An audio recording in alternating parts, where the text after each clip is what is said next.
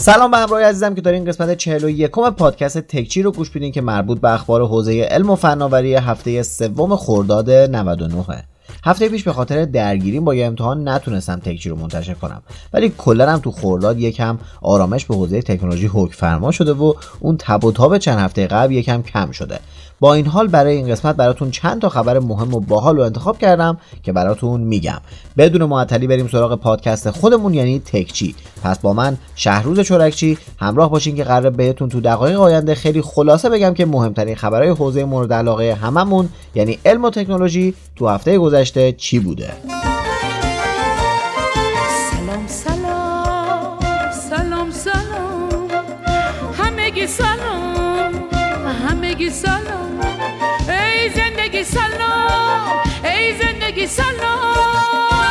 خب تو هفته قبل احتمالا شنیدین که شرکت اسپیس ایکس با موفقیت یک کپسول به اسم کرودراگون رو که شامل دو تا سرنشین بود به فضا و به سمت ایستگاه فضایی پرتاب کرد. اهمیت این پرتاب به خاطر این بود که ساخت این کپسول برای اولین بار توسط یک شرکت خصوصی انجام شده بود و از دست دولت ها خارج بود. خلاصه که بعد از پرتاب و پس از 19 ساعت این کپسول خودش رو به ایستگاه فضایی رسون یه ویدیوی باحالم از لحظه ورود فضانوردا به ایستگاه فضایی منتشر شده که براتون توی رسانه تصویری تکچی می‌ذارم که توی یوتیوب ببینین. اما یه تکنولوژی دیگه هم که برای اولین بار توی این فضاپیما اضافه شده امکان اتصال خودکارش به ایستگاه فضاییه. یعنی خودش به صورت اتوماتیک میره و به یکی از درگاه های ورودی ایستگاه فضایی نزدیک و متصل میشه تا فضانوردا به راحتی وارد ایستگاه فضایی بشن. دیگه نیازی هم نیست که خود افراد برای اتصال به ایستگاه فضایی از بازوهای رباتیکی کمک بگیرن. ظاهرا انقدرم سفرشون توی 19 ساعت که تو مسیر بودن راحت بوده که تونستن یه چرت هم بخوابن. حالا فعلا برنامه ها بر اینه که این دو فضانورد حداقل یه سه چهار ماهی اونجا بمونن و ماموریتاشون رو انجام بدن. ولی من خودم حسابی منتظر بازگشتشونم تا ببینم که این کپسول که قرار خودش هم اونا رو برشون گردونه تو عملیات بازگشت چه عمل کردی داره. این اتفاق باعث میشه که سفرهای توریستی به فضا از همیشه بهمون به نزدیک تر باشه. چون شرکت های خصوصی حالا تو این حوزه وارد شدن و می‌تونن تا چند سال آینده این اتفاق عجیب و به واقعیت تبدیل کنن. الان این اتفاق برای ما خیلی عجیبه دیگه. درست مثل روزهای اولی که انسان موفق شده بود با ساخت هواپیما پرواز کنه. شاید 50 سال دیگه سفر به فضا هم مثل پرواز از ایران به ترکیه مثلا خیلی عادی شده باشه و جزء سفرهای مردم توی تعطیلات باشه. کی می‌دونه چی میشه؟ والا فقط سیمسونان که همیشه می‌دونن چی میشه.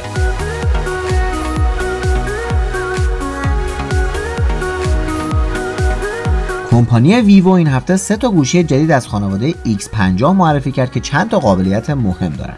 این سه گوشی به نام های X50, X50 پرو و X50 پرو پلاس معرفی شدن که نسخه های پرو و پرو پلاس تو زمینه عکاسی با دست پر اومدن. اون یکی هم که اسمش X50 بود به گفته ویوو باریکترین گوشی دنیاست که مجهز به 5G هر سه گوشی با صفحه نمایش 6.5 اینچی معرفی شدن و دو نسخه اول پردازنده اسنپ دراگون 765 دارن و نسخه پرو پلاس هم اسنپ دراگون 865 و البته اون دو مدل اول دوربین سگانه دارن و مدل پرو پلاس دوربین چهارگانه. کلا راستش منو یاد خانواده گلکسی S20 سامسونگ انداختن. حالا تو ویدیوی تکچی هم می‌بینین گوشی ها رو. بی شباهت به اونا هم نیستن. قیمتشون هم ظاهرا اینطوریه که X50 از 490 دلار شروع میشه X50 پرو از 600 دلار و X50 پرو پلاس از 700 دلار.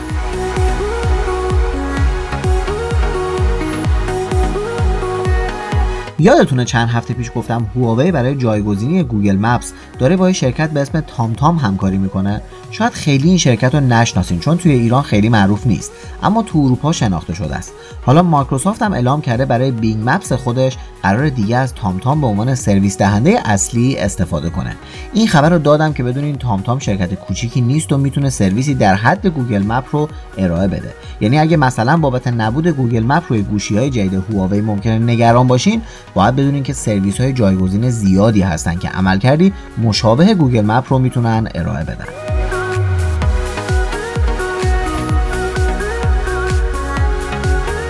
تو این چند وقت گذشته یه اپلیکیشنی تو Google Play Store حسابی معروف و محبوب شد که چیزی نبود جز اپ ریموو چاینا اپ این اپلیکیشن توسط یه استارتاپ هندی توسعه داده شده بود که کارش این بود که اپ هایی که توسط یه توسعه دهنده چینی نوشته شده بودن رو به شما نشون بده که از رو گوشیتون پاکشون کنید این اپ به خاطر خصومت مردم با کشور چین به خاطر شیوع کرونا انقدر محبوب شد تا حدی که اپ ریموو چاینا اپ به صدر فهرست محبوب ترین اپ های مجانی رسید. اما گوگل بعد از مدت این اپ رو به خاطر نقض قوانین Google Play از این استور حذف کرد.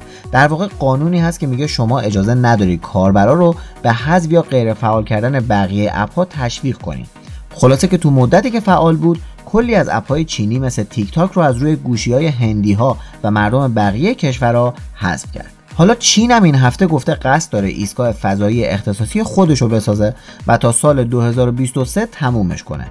دولت چین قصد داره با 11 تا مأموریت فشرده این ایستگاه فضایی رو گسترش بده و به بهره برداری برسونه. اونطوری دیگه خیالشون هم راحته که اگه خواستن ویروسی منتشر کنن می‌تونن از بالا بریزن رو سرمون. والا.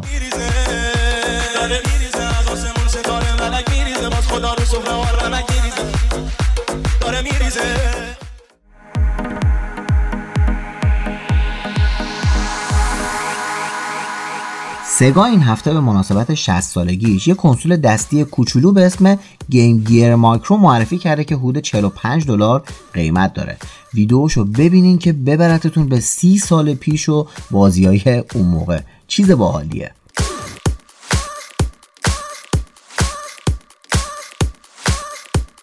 راستی سازمان بهداشت جهانی که اول چندان موافق استفاده از ماسک توسط همه مردم نبود چند روز پیش تایید کرد که استفاده مردم از ماسک می‌تونه تو پیشگیری از انتقال ویروس کرونا مفید باشه.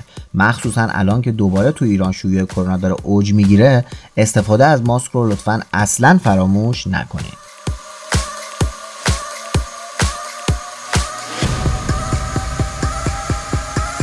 آقا اگه شما هم از این سوراخ‌های رو صفحه نمایش که دوربین بودن بدتون میومد باید بگم که با چیپست جدید اسنپ دراگون 875 احتمالا دوربینا می‌تونن پشت نمایشگر قرار بگیرن و دیگه از شر این سوراخ‌ها نجات پیدا کنیم.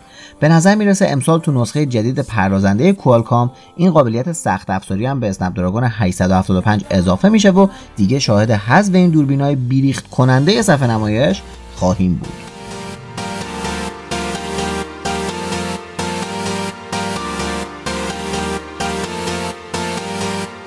یه خبر از تصمیم جدید دولت آلمان بدم که ببینین چطوری برای حفاظت از محیط زیست اقدام می‌کنن. این هفته اعلام شد که دولت آلمان برای تشویق شهروندانش به استفاده از خودروهای برقی 130 میلیارد یورو بودجه اختصاص داده.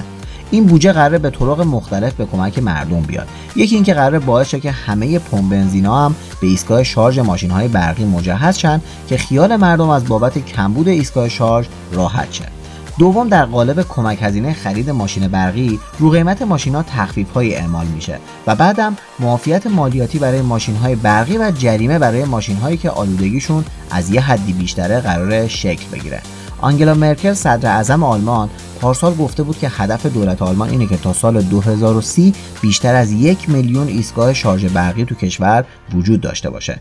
این در حالیه که بقیه کشور اروپایی هم دارن کم و بیش به این جنبش اضافه میشن و مثلا فرانسه هم برای این کار 8 میلیارد یورو تخصیص داده. چی؟ برای خرید ماشین تو ایران قرعه کشی انجام میشه؟ بله دیگه.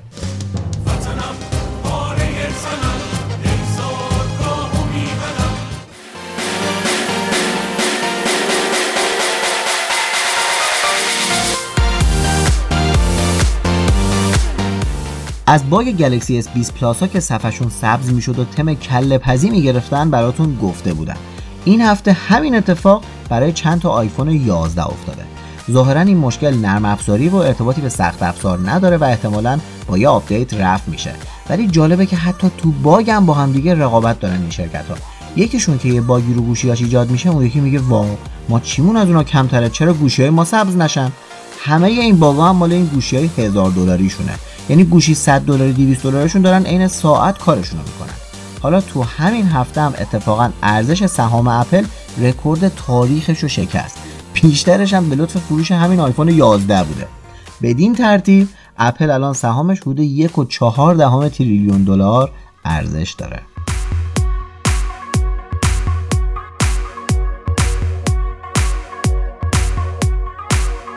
این هفته DxOMark امتیاز OnePlus 8 Pro رو اعلام کرد که این گوشی با مجموع امتیاز 119 رفت و تو رتبه دهم برترین دوربین ها از نظر این سایت قرار گرفت و گلکسی S20 پلاس رو فرستاد 11 هم. می‌دونین نکته جالب چیه؟ از ده گوشی برتر این لیست 9 گوشی چینی هن و فقط تو رتبه هفتم گلکسی S20 آلترا از سامسونگ قرار داره اگه بخوام نظر خودم رو بهتون بگم به نظرم واقعا این رتبه بندی که توی ده گوشی برتر خبری از آیفون 11 پرو مکس نباشه رو چندان قبول ندارم. با توجه به اینکه با بیشتر این گوشی ها کار کردم خودم اینو دارم بهتون میگم. واقعا نمی‌دونم چی شده که از ده گوشی نه تاش مال کشور چینه. حالا بالاخره یه روزی داستان پشت این دگزومارک هم مشخص میشه.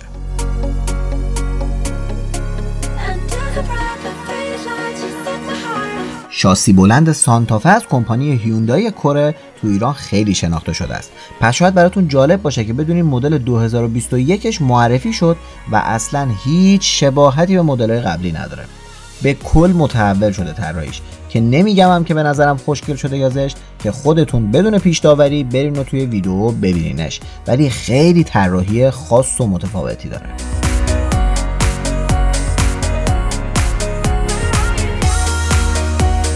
بعد از اینکه پارسال اپلیکیشن بیدود معرفی شد و مورد استقبال قرار گرفت و بعدم یهو تو آبان پارسال دوچرخهاشو از سطح شهر جمع کردن و بعد گفتن برمیگردیم و کلی داستان دیگه یهو شهرداری یه اپلیکیشن جدید به اسم دوچرخه رونمایی کرد. این اپلیکیشن یه مسیریاب دوچرخه است که برای شمایی که از دوچرخه برای حمل و نقل استفاده می‌کنین می‌تونه بهترین و کوتاهترین مسیر رو پیدا کنه که خیلی خیلی اپ کاربردی می‌تونه باشه. امیدوارم شهرداری با همین فرمون به فرهنگسازی برای استفاده از دوچرخه ادامه بده.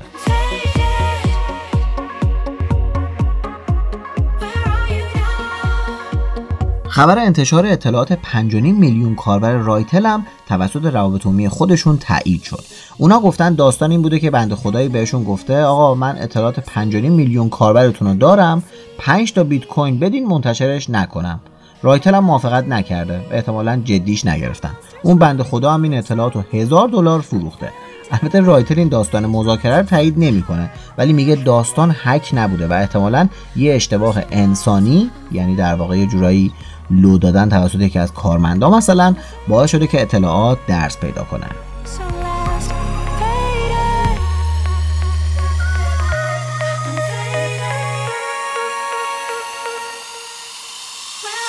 BMW هم این هفته از سری جدید خانواده سری 4 خودش رونمایی کرد.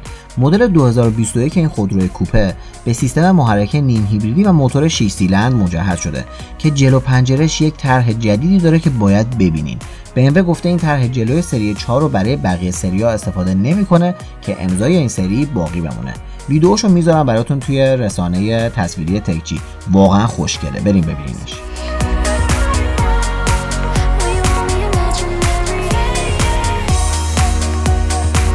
سامسونگ هم این هفته یه گوشی میان رده یا اقتصادی به اسم گلکسی M01 معرفی کرد که صفحه نمایش 57 آم اینچی داره؟ دوربینش دوگانه است و پردازندش هم اسنپ دراگون 439 و براش هم یه باتری 4000 میلی آمپری استفاده کردن. قیمتش هم حدودا 120 دلاره و قراره با رنگ‌های مشکی آبی و قرمز عرضه بشه.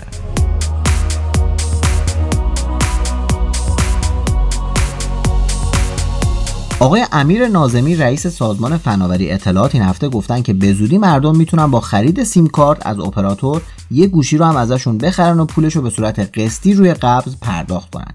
ایشون چیزی از اینکه این برنامه برای کدوم گوشی ها اجرا میشه نگفتن. اما قبلا آقای آذری جهرومی گفته بودن که این امکان فقط برای گوشی های ساخت ایرانه و منم فکر می‌کنم که این سیستم برای فروش گوشی های ساخت داخل اجرا بشه.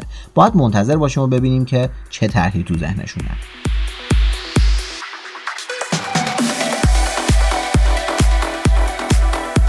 خب بعد از اینکه مسئولین ایفای برلین اعلام کردن که امسال قصد دارن نمایشگاه رو به صورت حضوری و با تعداد کم بازدید کننده برگزار کنن مسئولین CES هم گفتن که CES 2021 رو تو ژانویه به صورت حضوری برگزار می‌کنن و برای غرفه‌دارها امکان نمایش محصولاتشون به صورت دیجیتالی و فیزیکی رو فراهم می‌کنن.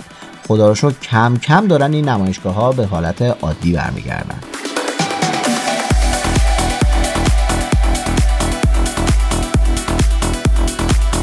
آخرین خبر هم از ایران بگم براتون که مدیرعامل گروه اینترنتی ایران که صاحب برند اسنپه یعنی آقای جوبین علاقه بند آخر این ماه از این مجموعه جدا میشن و جاشون رو به آقای محمد خلج قاسم آبادی میدن که قبلا مدیر ارشد تحلیل و توسعه ایرانسل بوده.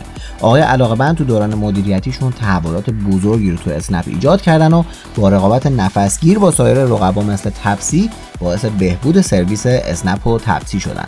برای ایشون تو هر جایگاه شغلی که قرار مشغول بشن آرزوی موفقیت می‌کنیم.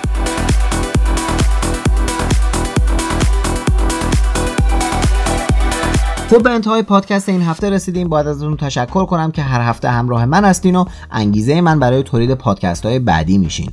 ممنونم که توی یوتیوب هم همراه هم هستین. ویدیوها هی دارن بیشتر میشن که می‌خوام توصیه کنم اگه ندیدین یه سری به کانال یوتیوب من به آیدی شهروز چورکچی بزنین. دست خالی بر نمیگردین. تشکر می‌کنم از مختار رزمجوی عزیز برای تدوین این قسمت از تکچی.